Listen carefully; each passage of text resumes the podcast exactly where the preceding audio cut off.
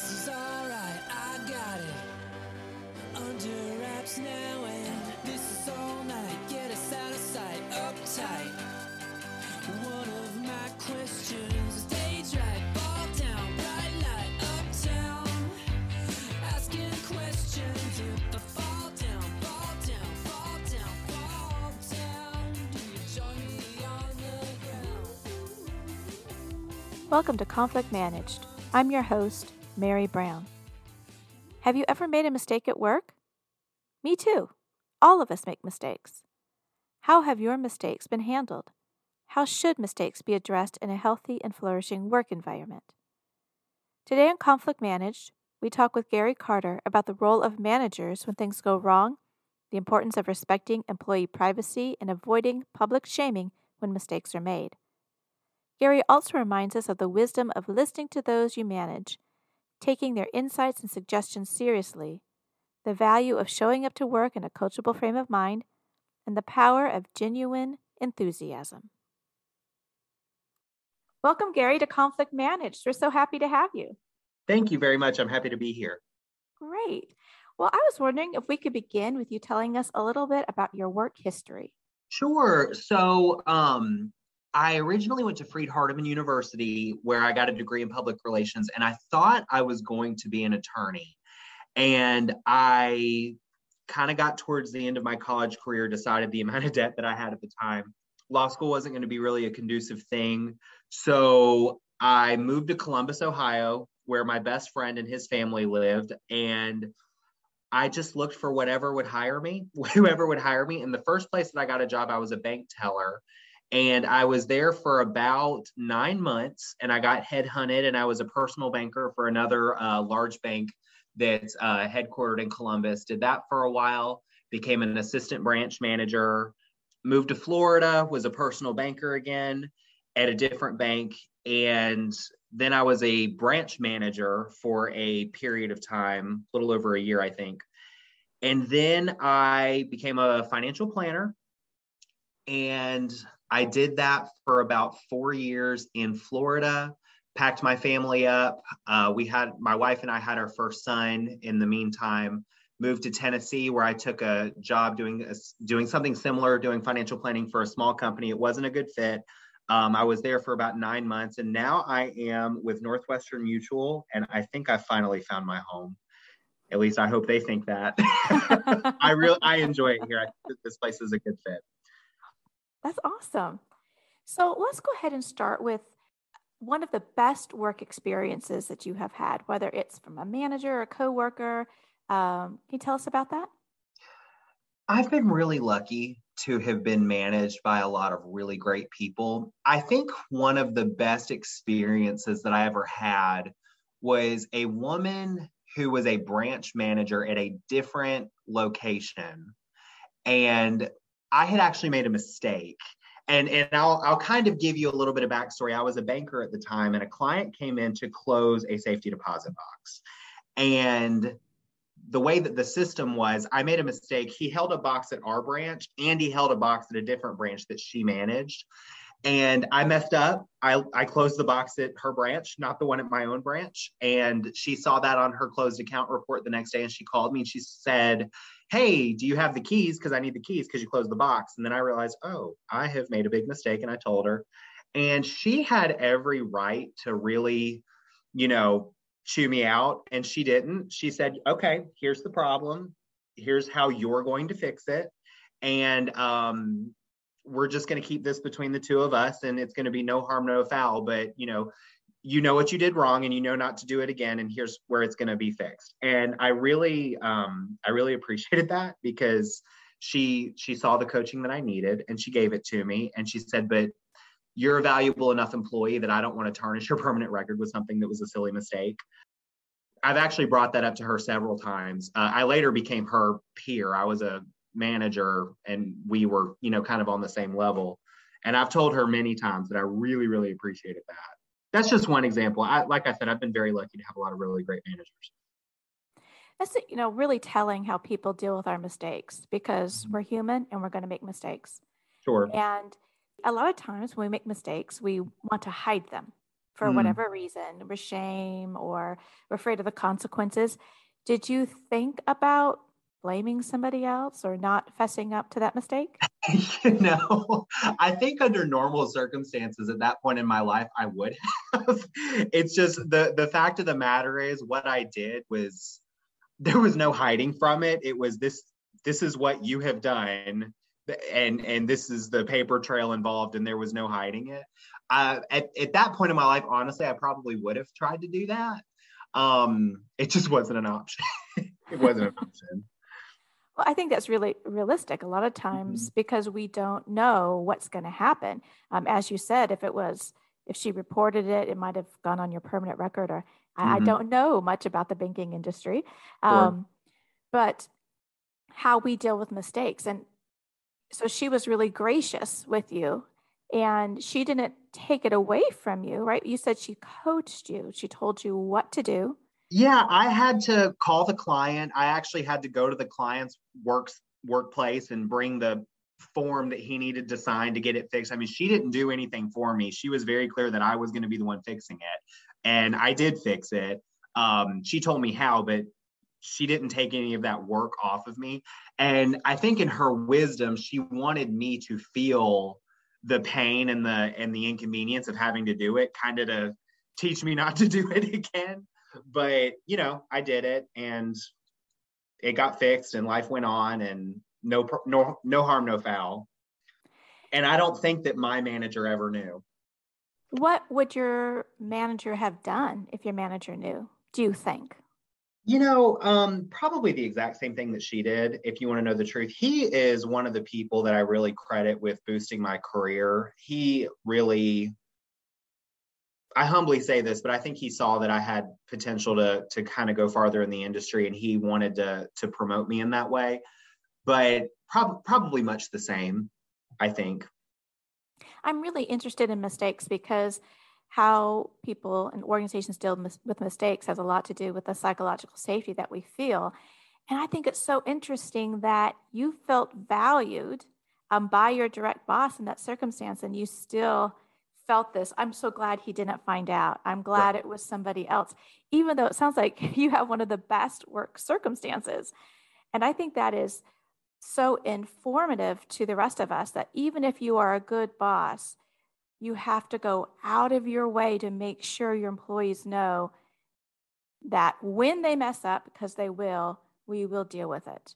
It's one Mhm. thing to know it in the abstract, it's another thing when we actually mess up. Uh, so, you know, this, you know, a lot of us want to hide, we are afraid of the consequences. And so, uh, even the good manager um, needs to make it crystal clear they're on our side and they want good things for us and they will help us when we mess up.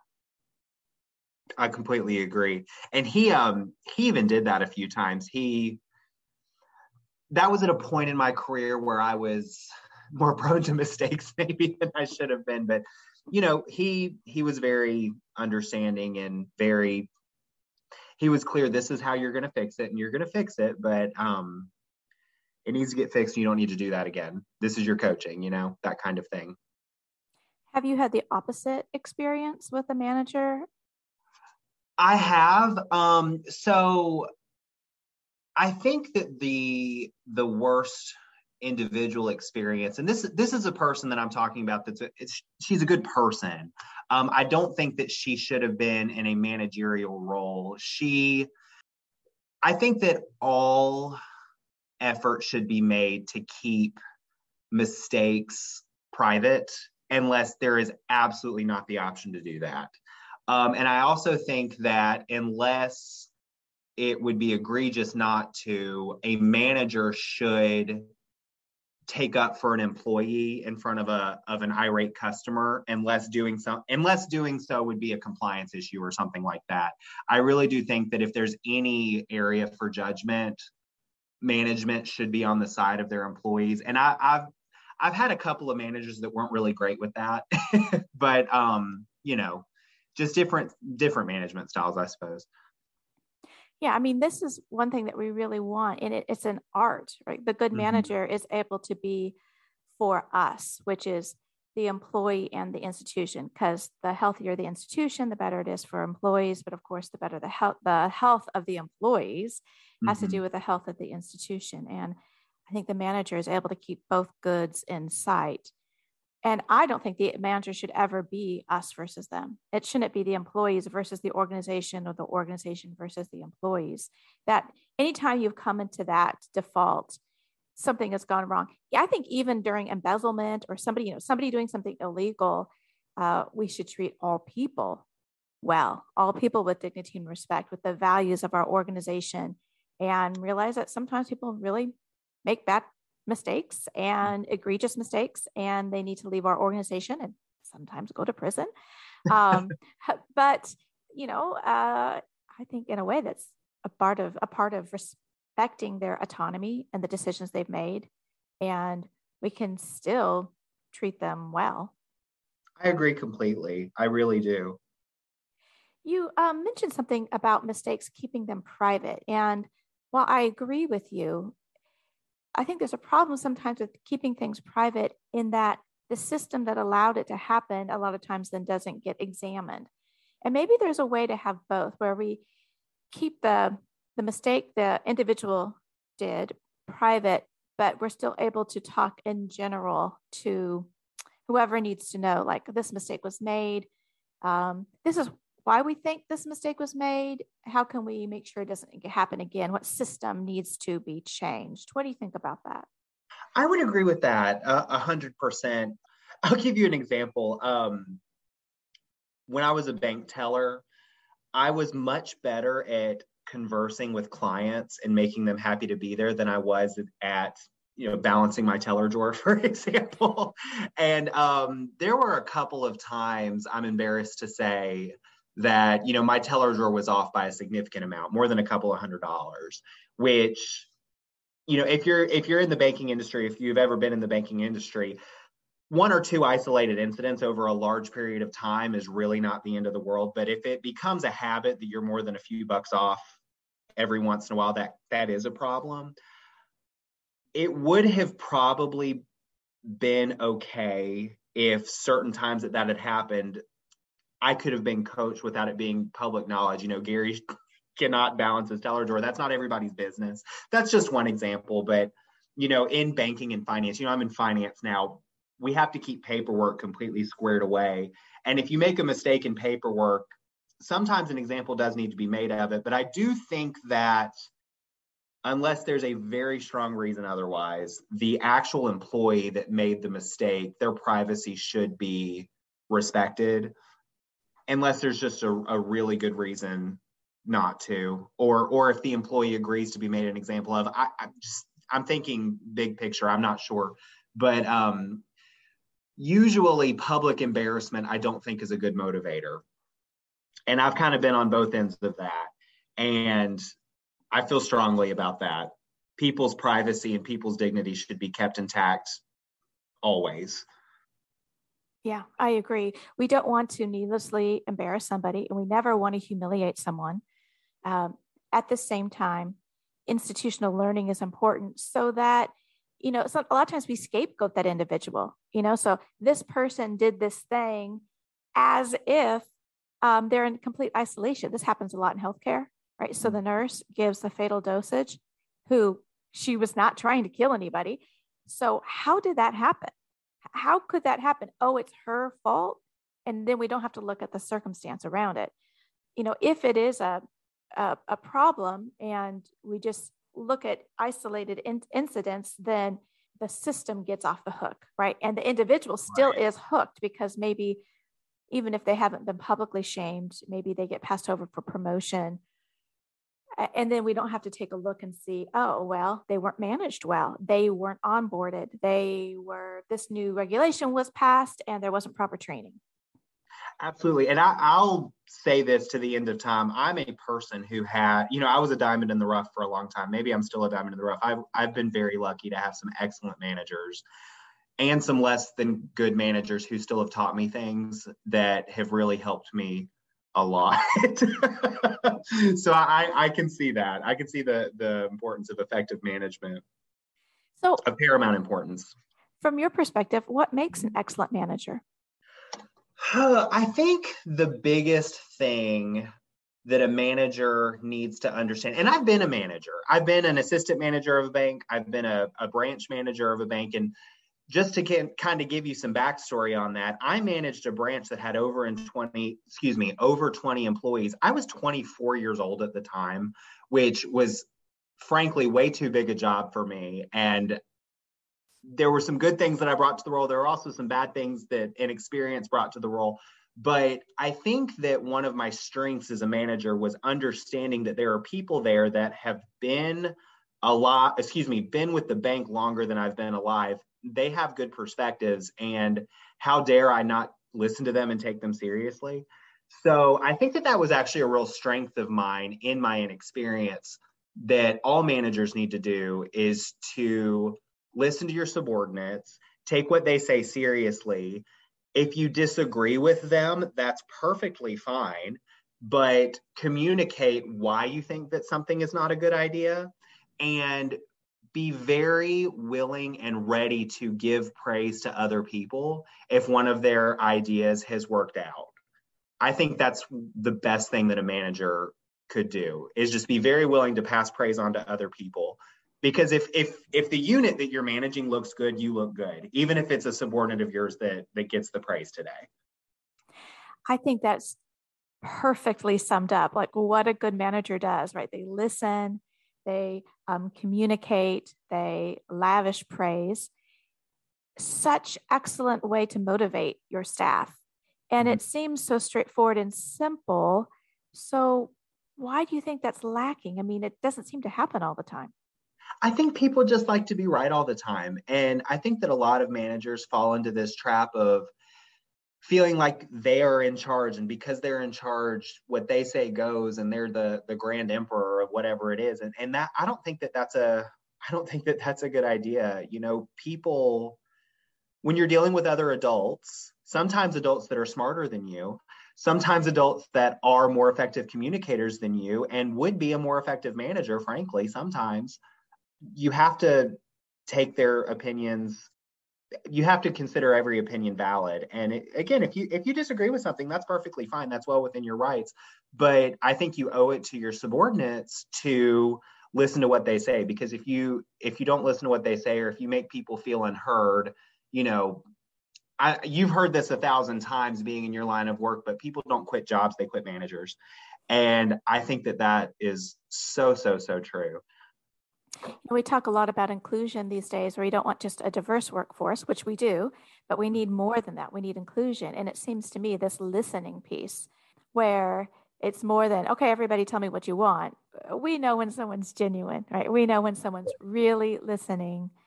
And of course, listening doesn't mean that they do what, what we want them to do. It's, it's much deeper and broader and longer. It's a, this a relationship, right? Absolutely. So you mentioned that you've You've mentioned you've had some, um, you've learned from some bad managers. What are some lessons you've learned from bad managers? Well, it kind of goes back to what we've said. Um, listen to people when they think that they have a good idea. That's very important. Give people proper training. Um, I have seen more raw talent and employees go wasted because proper training wasn't given or proper feedback wasn't given or when a mistake was made improper disciplinary action was given. And I think that that is really just a travesty because you hire somebody who's got a lot of raw talent, who's a good hire, who would be a great fit for the organization, but because a mistake is made or because they didn't know a policy and they've they've done so, even something that's wrong, even something that needs serious coaching, that can all be done in a way that improves things for everybody. And and if if somebody needs to be coached out of an organization well that that can be done with dignity too you know you know that doesn't mean anybody's a bad person you know and and i think that you know i i mean i have good relationships with people today friendships with people today. I'm thinking about one person in particular actually a good friend of mine who when we were coworkers she was over me and we did not have a good relationship when she was my boss and now um, now that we've both matured a little bit mostly me um, we can be friends but com- communication is paramount. I sound like I'm beating a dead horse, but but appropriate communication and appropriate coaching and treating people with dignity and respect because you're dealing with adults, you know, and adults have egos and you got to be careful with that. Um, I don't think anything's more important than that. I think that you're absolutely right. This idea of training, feedback, dealing with mistakes, and you think about the onboarding process. You know, mm-hmm. um, so I taught philosophy for over 20 years, and every semester I had to think, okay, I've been doing this not only teaching, but then if I think about preparing to teach and how many years of higher education, I've been doing philosophy for 30 years. And this person's 18 years old and they don't know, you know, they don't know who Socrates is. And right. I'm going to talk about metaphysics and their eyes are going to go in the back of their head because they, you know, don't know what I'm talking about and they're not interested. And so if I talk to them the way I think, because what to me is completely normal is not normal to them. It doesn't mean that they're not smarter than me, that they don't have at 18 have interesting ideas and world experiences. But if I don't think about where they're at and what they know, given their whoever they are, um, it's not going to go well for either of us.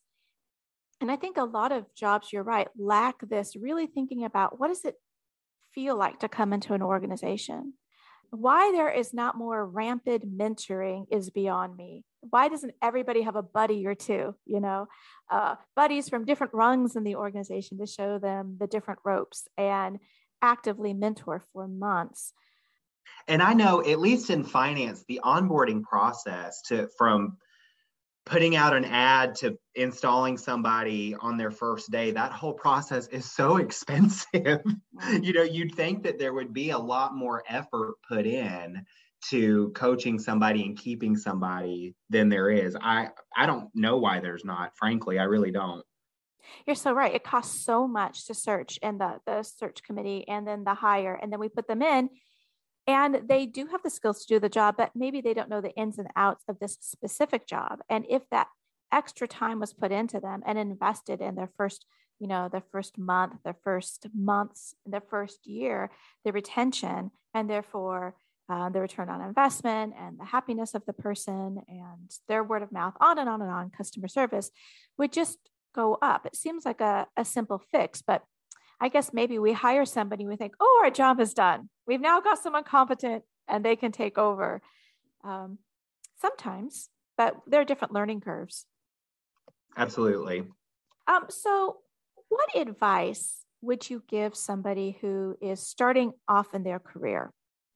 be coachable, listen, be willing to try your best. Um, also, I would say have a really good head on your shoulders about when you think you're being taken advantage of. And don't necessarily speak up the first time you feel that way, but kind of keep mental notes on these things and find other people in your role to I don't know about emulate, but kind of watch the way that they work, befriend them, and just see what it takes to be successful in your role.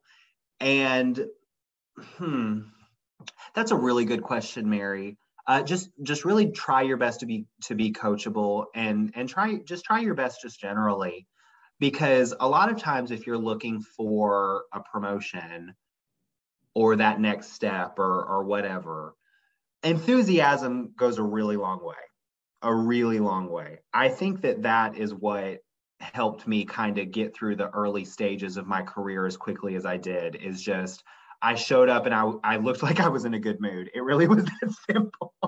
I promise paperwork is still not my strong suit. you know, the actual doing the job for for a lot of things. And, and luckily I'm in a I'm in a role now where most of the work is just talking to people. Um, because that's all that I'm that I don't want to say that's all that I'm good at, but that's probably my biggest strength is just talking to people.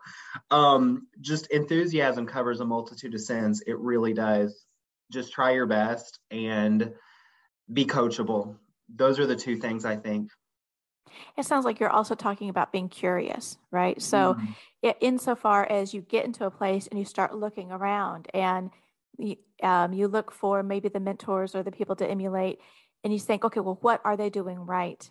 and maybe the people who are in hot water, what are they doing wrong? Mm. Um, and as you said, when you went to that job in um, when you moved back to Tennessee, that was a, Mm-hmm. a wasn't a good fit. I'm sure you were being curious, right?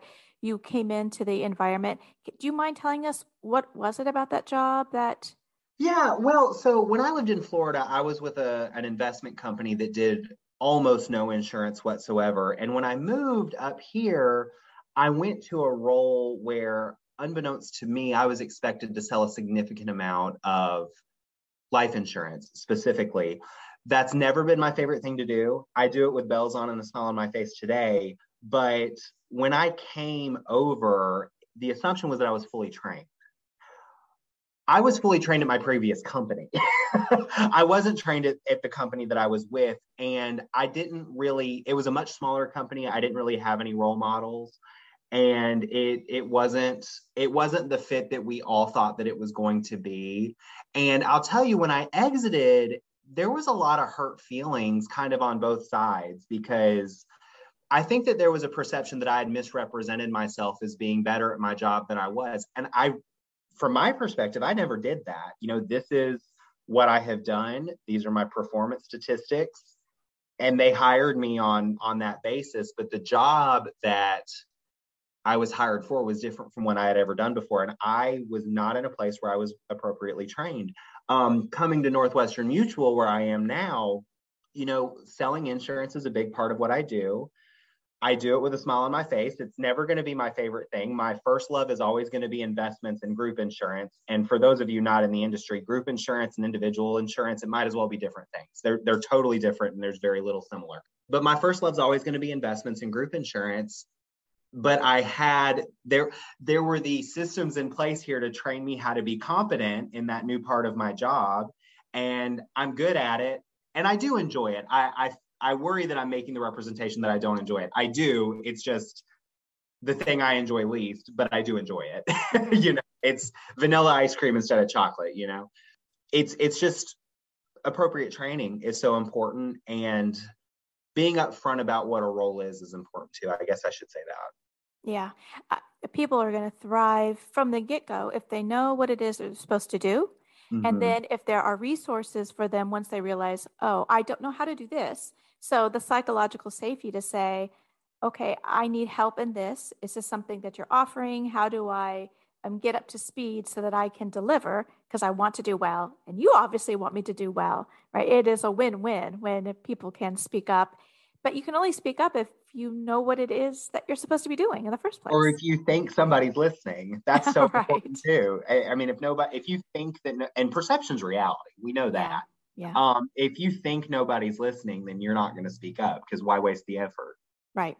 And as soon as you start saying nobody's listening, it's nobody cares, I'm out of here. Right. Because why would you want to stay at a place that doesn't value you? You And there- don't. there's right, you don't. There's plenty of other places that you can be where you can take your talents and thrive and be on mission with that organization.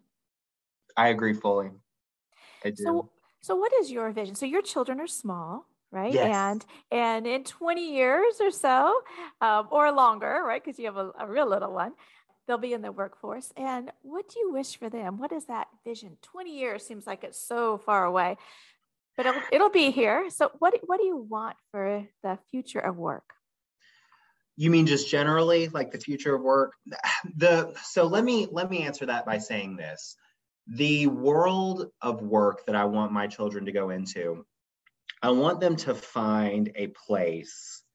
Well ideally they'd come work for me and inherit my practice one day but that notwithstanding um, i want them to find a place where they can be where they can be coached appropriately and where somebody has identified their skills and identified their weaknesses and they will have them because their dad has them and be able to coach around those and put them in a role where they can really be successful and really listen to them.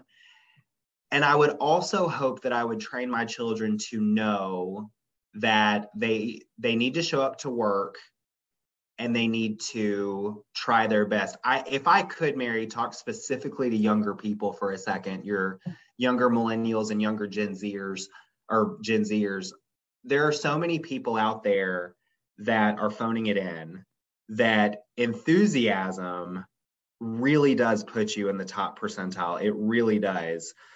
There can be somebody else that's way smarter than you, way better at whatever than you, a better engineer, a better artist, a better, it doesn't matter what it is.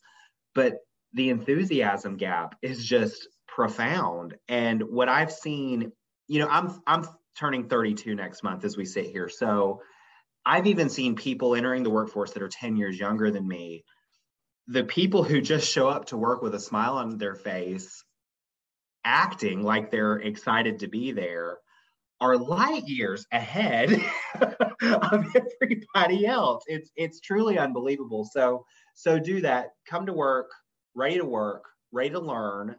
Even if you don't like your job, again, talking to those younger people, even if you don't like your job today, have your mind on what you want to be doing in 5, 10, 30 years. And just know that if you make it through this point you're going to be closer and to be happy about it in the meantime. I think that's great advice. I mean you know they say don't dress for the job that you have dress for the job that you want. I think it's the same way with our attitude right? Uh, nothing is beneath us. And so whatever job you have right now you may not realize it but you are making contacts and those people who are your bosses are going to be your references and those people who maybe you're working at mcdonald's with they might be contacts that you have you know 10 15 years down the line and they might remember your work ethic. That oh my gosh when you were at work and i worked with you the line went smoothly or oh my gosh that person was a nightmare. They showed up late disheveled and they didn't care about the standard of their work you know, Merry, let me speak to that for just a minute. And I'm certain that I won't obviously use names, but I'm certain this person wouldn't mind me saying this generally. Um, one of my investment clients was my manager when I was in college working at Burger King.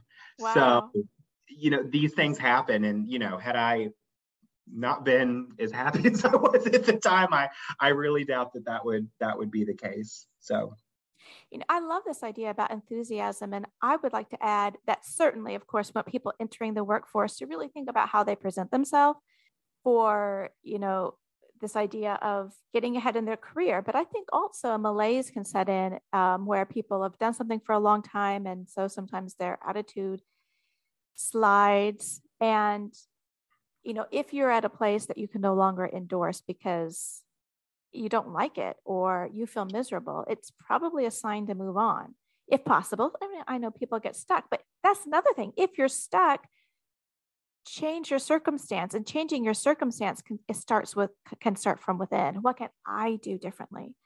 I think a lot about people who are in toxic work environments and you know it's very hard for a fish in a pond and the pond is toxic you know to mm-hmm. thrive because they're in a but I do think, you know, people aren't fish and there are things that we can do, right? We don't have to die in that pond, even if we feel like, and maybe we are stuck in that pond for, you know, people are in circumstances. There are things that we individually can do to make our life better. And it's amazing when we decide and we change our attitude and think, okay, I'm going to be different. And what if I said hi to Jane today, even though she snubs me? And what if I thought, gosh, Jane's got it rough. You know, if that's how she is at work, I'm not going to play that game anymore. You know, so I just think, I mean, attitude, like you said, reality is perception. perception is reality. Both ways, right? One of those, I don't know. that we can do so much. And I'm not talking about fake positivism or that's called toxic positivity, you know, where you just slap a smile on. I don't, I don't, I don't think that's a good way to go. We ought to be our authentic self, but we might want to think about if our authentic self is miserable, we should think about that and take that seriously and get the mental health help that we need so that we can be happy, healthy individuals wherever we are. Absolutely. And I, I know, Merry, a lot of the people listening to this are going to be employers. Mm-hmm. If if I could talk to them for just a second from from the younger person's perspective, I'll tell you, I'm I'm turning 32 next month. I'm a millennial, and the per, again perception being reality. What we speak about amongst ourselves is we we don't feel any tie to a company. We're never feeling married to a company, and it's not a lot for a millennial to just jump from one company to another and probably get a raise in the meantime. I think that it is of paramount importance to be fair to your employees, pay them fairly. Um, millennials, a lot of them share salary information with each other, something that older generations just don't do. Uh, we know exactly how much each other usually makes, and if if it's fair, we're okay with it, and if it's not fair, we're not. So treating people with dignity and respect and fairness, it, it you have to do it. It's it's not optional. Right. I think gone are the days of you employee, you are lucky to have a job and you will just take it because we have decided to give this to you and you should be thankful rather than I have options and I don't have to be here. And I mean, they say right now that if in order to get the highest um, pay wage, that you need to change jobs every three to five years because every time you change, you're going to get a higher salary. And I think that's terrible that we can't, that somebody can't be at a job at, um, if they are on board with a mission and it's the work they want in order to get the same kind of wage benefit. I mean, I don't feel like people should be moving jobs for the wage benefit because I wish that organizations were better structured, right? I mean, I, I think employees should do that, you know, if that's what's going to get them that. Organizations should know this and act to counter it because it costs so much money to lose somebody and to train somebody and institutional knowledge and all the other things that go away when you don't have a workforce. I mean, I think the workforce should have all different kinds. You know, in any organization, you want those people who've been around, who know, you want people who've been around a little bit, and then you want the young enthusiasm of people with new ideas and new experiences. And that is very good for an organization if you could um, really bundle that kind of um, energy and diversity to make the organization better. Absolutely, absolutely. Oh, you mentioned uh, that you uh, you majored in public relations and then you went into I finance. Did. Um, I did. Do you have any advice for picking a college major? Oh, good grief! You know what's funny? I'll give a shout out to Dr. Janine Dunlap at Freed Hardeman University if this happens to end up across her desk. The reason that I have a degree in public relations is because Dr. Janine Dunlap was just the best at advertising at Freed Hardeman. I I really didn't I knew at the time I wanted to be an attorney. I don't know why I thought public relations would help me, but I got a degree in public relations. I would actually tell you, unless you're in something very technical like engineering or pre med or something, just get a four year degree and be done with it. My degree does not have any practical application to what I do. and I think that that's very common. Um, and that's fine. I am actually of the opinion that that college is becoming less and less important these days. I don't know how you feel about that, but that's how I feel about that you know, I really just think pick a pick a major that does have practical knowledge. You know, I know the joke is, well, you don't major in basket weaving. Okay, well, that's not a real thing. But you, you really should major in something where you're going to learn something that is worth knowing. But pick something that you're interested in, and if if your job, if you end up with a job that is different from what you studied in college, that really is fine because that's what you're interested in. And that's what you want to do. And if it's not what you want to do, you can change it. So that's fine. I think that's great advice. I mean, pick what you're interested in. There's only one you. And when an organization hires you, they're hiring you. And if everybody has the same perspective or the same idea, the same education, that's actually, I think, harmful for an institution, unless it's nursing and engineering, right? I mean, like there are, right. as you said, those specific degrees but there's all this pressure we put on young people to find the major because when you're 18 you're supposed to know what you want to do for the rest of your right. life. Right and don't stress about it. Like i'll tell you i'm a wealth yeah. manager. I you know i help small businesses attract and retain employees. I help people do personal financial plans. I do investments. That's all fine and good. You know on paper should i have majored in finance? I don't know maybe. But i'll be really honest with you we have calculators and computer programs to do all that stuff.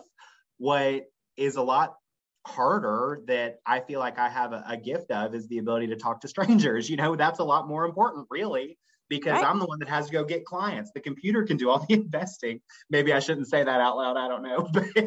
But so, you know, I, I guess I should kind of roll back what I was saying about a degree in public relations not being applicable because that's not true at all. Right. It, it, you know, it, it was it was very good. So and I think that's it. I mean, I mean, public relations seems perfect for the role that you're in, but so many jobs really are given our personality. And the thing is, we can change. My husband majored in classical percussion, and now he has a PhD in philosophy.